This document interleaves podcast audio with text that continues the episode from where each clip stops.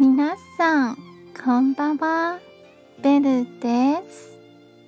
コロナの生活も3年目になりますね。皆さん、いかがお過ごしですか？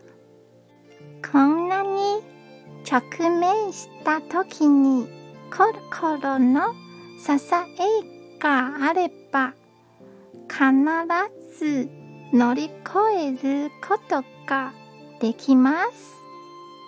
私が紹介している上司語には心の支えになる言葉がたくさんあると思います。暗いトンネルにも必ず出口があります。